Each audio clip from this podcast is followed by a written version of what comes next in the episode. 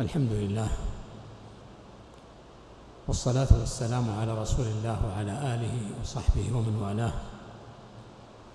الحمد لله الذي جعلنا من خير أمة أخرجت للناس وجعلنا من أتباع سيد ولد آدم صلى الله عليه وسلم.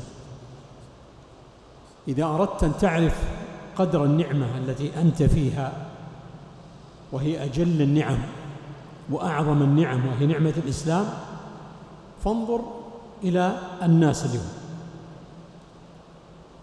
ينطبق عليهم قول الله عز وجل وإن تطع أكثر من في الأرض يضلوك عن سبيل الله. أكثر الناس اليوم في ضلال. أكثر من مليار إنسان في مشرق الأرض يعبدون الشجر والحجر. وأكثر من مليار إنسان في الغرب يعبدون البشر. وأنت قد اختارك الله عز وجل واصطفاك لهذا الدين. هذا الاختيار الأول وهي دائرة واسعة جدا. دائرة الإسلام. ثم يأتي من هذا الاصطفاء اصطفاء آخر وهو أن تكون على التوحيد الخالص. وهي أن تكون على التوحيد الخالص. ثم يأتي اصطفاء آخر دائرة أصغر وأضيق وهي أن تكون على التوحيد متمسكا بالسنة. يوجد من يكون على التوحيد لكنه مصر على بعض البدع التي لا تناقض التوحيد. هل هناك اصطفاء آخر؟ اصطفاء أخص من هذا الاصطفاء؟ نعم. أن تكون على التوحيد الخالص. متمسكا بالسنة مؤثرا ومقدما لمراد الله عز وجل ومراد رسوله صلى الله عليه وسلم على مرادات النفس وعلى داعي الهوى وعلى رغبات النفس. فإذا تعارضت الرغبات والإرادات والمحبوبات هنا يأتي المحك. يأتي المحك لاختبار هذا الاصطفاء وهذا الاختيار. هل أنت تقدم مراد الله عز وجل ومراد رسوله صلى الله عليه وسلم على مراد نفسك أو تبحث عن الرخص؟ وتبحث عن الأعذار من هنا ومن هناك لتخالف مراد الله عز وجل. هذا اصطفاء خاصة الخاصة. وهؤلاء هم الخلص الذين اصطفاهم الله عز وجل ومن عليهم. وهذا هو حقيقة التسليم والانقياد. في هذا الباب. يأتي باب الولاء والبراء. الولاء لمن؟ تأتي الموالاة تأتي المحبة. يأتي التقديم. وهذا باب واسع قد خلط فيه الناس كثيرا. وليس بالأمر الجديد بل هو قديم. ولذلك يقول ابن القيم رحمه الله أكثر أديان الخلق إنما هي عادات ورثوها عن أسلافهم وعن آبائهم وورثوها لمن بعدهم. فأصبحت المحبة والعداوة والموالاة والمعاداة والأمر والنهي أصبحت هذه الأمور راجعة إلى الهوى وليس إلى الشرع ولا إلى تحكيم الشرع على النفس. انظر مثلا موالاة كثير من الناس. محبة كثير من الناس. تجد أنه يوالي من كان من قبيلته أو من جماعته. وانظر إلى هذا في تزويج الناس. إذا تقدم الخاطب لا يكون الحكم والحاكم في هذه المسألة هو ما جاء في السنة. تحاكم إليها. إذا أتاكم من ترضون دينه وخلقه فزوجوه. لا. يسألون عن نسبه أو عن بلده أو من أين هو. قبل أن يسأل عن دينه. ربما تتسع الدائرة قليلا عن القبيلة إلى المنطقة. فتجد أن الموالاة بحسب المناطق. وهذا كثير عند الناس. كل أهل منطقة يرون أنهم أحسن الناس وأن غيرهم أقل. فتجد السخرية من المناطق الأخرى أو إطلاق الطرائف والنكات عليهم. هذا من الجنوب وهذا من الشمال وهذا من الشرق وهذا من الغرب وهذا تقسيمات ما أنزل الله بها من سلطان. لا أقصد نفس التقسيمات لا أقصد الموالاة عليها. ثم تتسع الدائرة إلى الموالاة على البلد أو الدولة. فتجد أنه يقدم أهل بلده والمنتمين إليه على سائر الناس. ولو كان ابن البلد من أفجر الناس ولو كان البعيد من أتقى الناس. هنا يقع الخلل والخلط.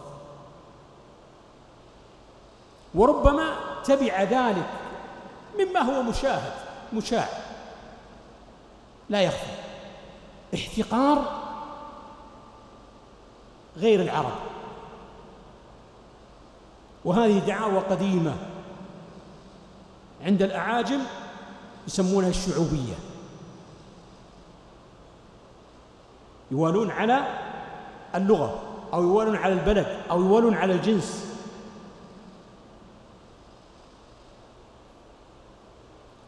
كل هذه الأمور ما أنزل الله بها من سلطان. لا أقصد التعارف عليها والانتساب إليها لا أقصد الموالاة عليها. فتجد أن هذا يحتقر لأنه ينتسب إلى ذلك البلد أو إلى ذلك البلد أو أنه ليس بعربي. أو يكون محط الضحك والسخرية.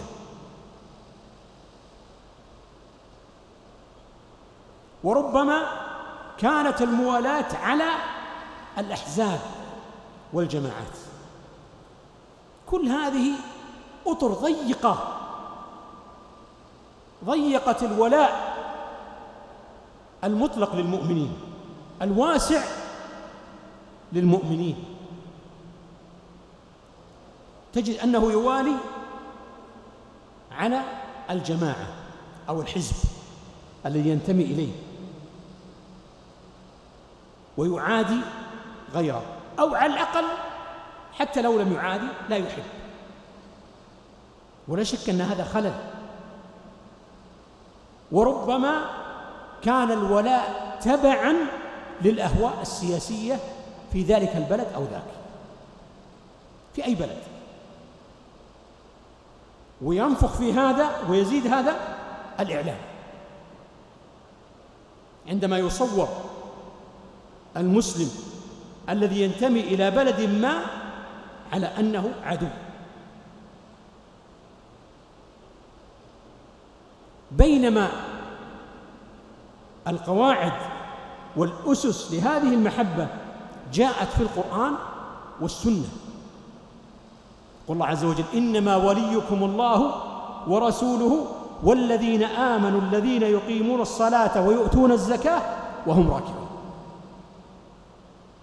تأمل هذه الآية مع ما جاء في صحيح البخاري من حديث أنس أن النبي صلى الله عليه وسلم قال من صلى صلاتنا واستقبل قبلتنا وأكل ذبيحتنا فذلك المسلم الذي له ذمة الله وذمة رسوله صلى الله عليه وسلم قال فلا تخفر الله في ذمته.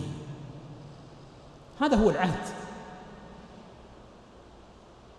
هذه المحبة الصادقة. ولذلك لا يجد الإنسان حلاوة الإيمان حتى تكون محبته تابعة لمحبة الله عز وجل ولمحبة رسوله صلى الله عليه وسلم. نحب من يحبه الله ونبغض من يبغضه الله. نحب من يحبه رسول الله ومن يحب رسول الله صلى الله عليه وسلم ونبغض من يبغضه. ولذلك جاء في الصحيحين من حديث أنس رضي الله عنه أن النبي صلى الله عليه وسلم قال ثلاث من كن فيه ثلاث خصال من اتصل بهن وجد بهن حلاوة الإيمان. وذكر منها أن يحب المرء لا يحبه إلا لله. لا لأنه من بلد أو لأنه من جنس أو من, من قبيلة أو لا اعتبار آخر. لغير محبة الله ومحبة رسوله صلى الله عليه وسلم. لا اعتبار آخر لغير الإيمان. ولذلك جاء في صحيح مسلم إن الله لا ينظر إلى صوركم ولا إلى أموالكم ولكن ينظر إلى قلوبكم وإلى أعمالكم. الإمام القرطبي رحمه الله في تفسيره لما ذكر هذا الحديث قال فلا يغتر بالصورة الظاهرة. فلا يغتر بالصورة الظاهرة. الصورة الظاهرة قد تجد إنسان عليه شيء من التقصير. لكن علاقته بالله عز وجل. قال فلا يحكم بالظاهر لأن الحكم للباطن. وإن كان الظاهر أمارات وعلامات ودلائل. يقول لكنها ليست قطعية. ولذلك قال النبي عليه الصلاة والسلام في قصة قصة طويلة في الصحيحين لما هم رجل أو قال رجل النبي عليه الصلاة والسلام اعدل فهم خالد أن يقتله واستأذن النبي عليه الصلاة والسلام في ذلك. قال له النبي عليه الصلاة والسلام إني لم أؤمر بقتل المصلين لعله أن يصلي لعله يصلي. فقال خالد يا رسول الله وكم من مصل يقول في قلبه ما ليس أو في لسانه ما ليس في قلبه. فقال النبي عليه الصلاة والسلام إني لم أؤمر أن أشق عن بطون الناس ولا أن أنقب لا أن أشق عن قلوب الناس ولا أن أنقب عما في بطونهم. قال الإمام النووي رحمه الله أي ليس لي إلا الظاهر والله يتولى السرائر. والله يتولى السرائر.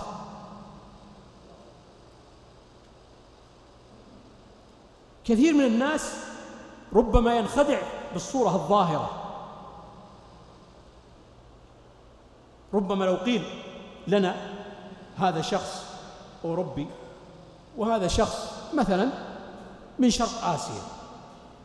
ربما وقع في أنفسنا تعظيم هذا الشخص الأوروبي لجنسه وبلده وحضارته المادية ربما تكون المادية المزعومة ربما وقع في أنفسنا تفضيل هذا على هذا. وهذا كان معروف عند العرب. تقديم الأكابر. ولذلك لما مر على النبي عليه الصلاة والسلام أو مر رجل على النبي عليه الصلاة والسلام كما في صحيح البخاري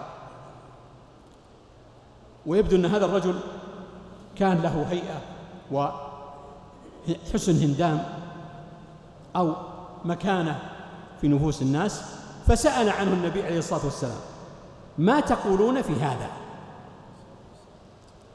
ما تقولون في هذا؟ فقالوا يا رسول الله هذا حري يعني قريب أو جدير إن خطب أن ينكح أن يزوج. وإن شفع أن يشفع وإن قال أن يسمع لقوله. فسكت النبي عليه الصلاة والسلام. فمر رجل من فقراء المسلمين. فقال ما تقولون في هذا؟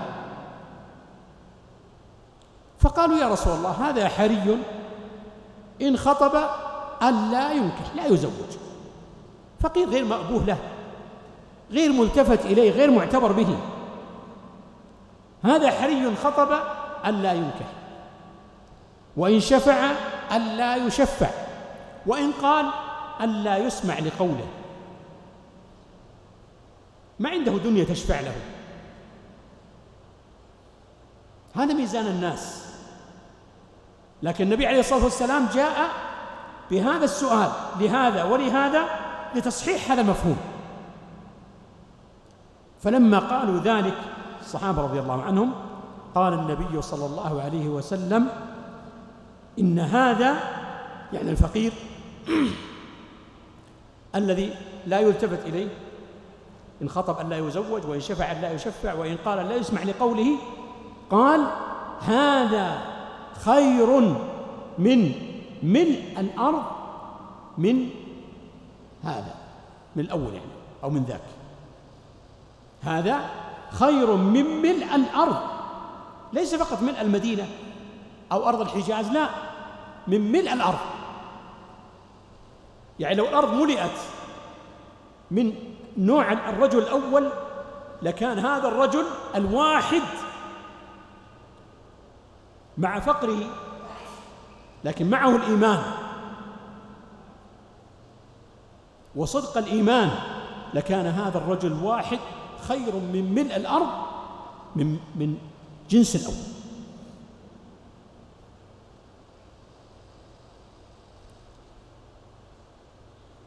لما سئل أنس رضي الله عنه كما عند البخاري ما الذي يحرم دم العبد وماله؟ قال رضي الله عنه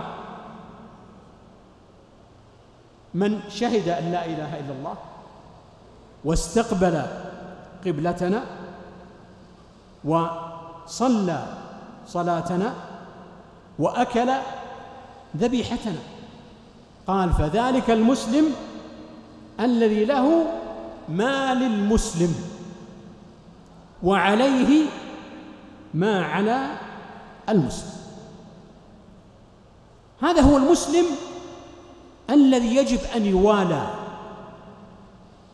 كما قال قتادة رحمه الله في تفسير الآية السابقة إنما وليكم إنما وليكم الله ورسوله والذين آمنوا. قال المؤمن يوالي المؤمن أينما كان وحيثما كان. يعني تجب محبة المسلم للمسلم أينما كان وحيث كان. كان في القرن الأول أو في القرن الخامس عشر كان في هذا البلد أو في ذاك إذا هو مسلم تنطبق عليه هذه الصفات فيجب أن يوالى ويجب أن يحب. ولو ترسخت هذه المعاني معاني الولاء للمؤمنين أينما كانوا وحيثما كانوا لزالت كثير من العداوات وكثير من الاحتقار الذي يقع في نفوس كثير من الصالحين فضلا عن غيره.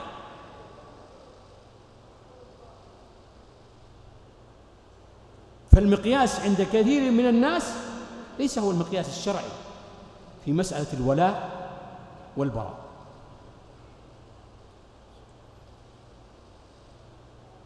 وتجد هذا وتلمس آثاره في مجالس الناس. إذا تكلموا مثلا في أهل بلد أو في طائفة معينة من المسلمين تجد أنهم يحتقرونهم ويقللون من شأنهم. وربما قلدوهم في بعض كلامهم. ولا شك أن هذا خلل في مسألة من مسائل العقيدة بل هي من أعظم مسائل الاعتقاد. وإذا كان علماء نجد قبل مئة سنة تقريبا تزيد أو تقل كانوا يقولون في رسائلهم إن الخلل في الولاء والبراء لكثرة من يأتي من بلاد الكفار. فالله المستعان. إذا كان هذا الكلام يقال قبل تسعين أو مئة سنة قبل أن يكون هذا الانفتاح وقبل أن يكون هذا الإعلام وقبل أن تكون هذه الوسائل فماذا يقال اليوم؟ وكيف حالنا اليوم؟ مع موالاة المؤمنين ومعاداة الكافرين مع محبة المؤمنين محبة كل من ينتسب إلى هذا الدين. وقد قرر شيخ الإسلام ابن تيمية رحمه الله أن المسلم يحب بقدر ما عنده من الطاعة ويبغض بقدر ما عنده من المعصية وأما الكافر فيبغض جملة وتفصيلا. وقد ذكر العلماء أن من علامة المحبة الصادقة والموالاة الصادقة للمؤمنين التي تقدم ذكرها في حديث أنس وأن يحب المرء لا يحبه إلا لله قالوا من علامتها أن لا تزداد بالإحسان ولا تنقص بالإساءة. يعني تحب مؤمن إذا كنت تحبه لله وأحسن إليك لا تزداد هذه المحبة لأن أصل هذه المحبة لله. وإن كنت تحب هذا المسلم لله فأساء إليك لا تنتقص هذه المحبة. ولا تنتقض هذه المحبة والموالاة. هذا إذا كانت لله عز وجل إذا كانت خالصة لله عز وجل. أما إذا كانت لهوى النفس ولحظوظ النفس فذاك أمر آخر. فعلينا أيها الكرام أن نراجع الولاء. الولاء لمن؟ لله ولرسوله وللمؤمنين. أسأل الله بأسمائه الحسنى وصفاته العلى ووحدانيته أن يحرم هذه الوجوه على النار. صلى الله عز وجل أن يرحم موتانا ونشفي مرضانا. اللهم فرج هم المهمومين ونفس كرب المكروبين واقض الدين عن المدينين. جزاكم الله خير الجزاء وأحسن إليكم والله أعلم. وصلى الله وسلم على نبينا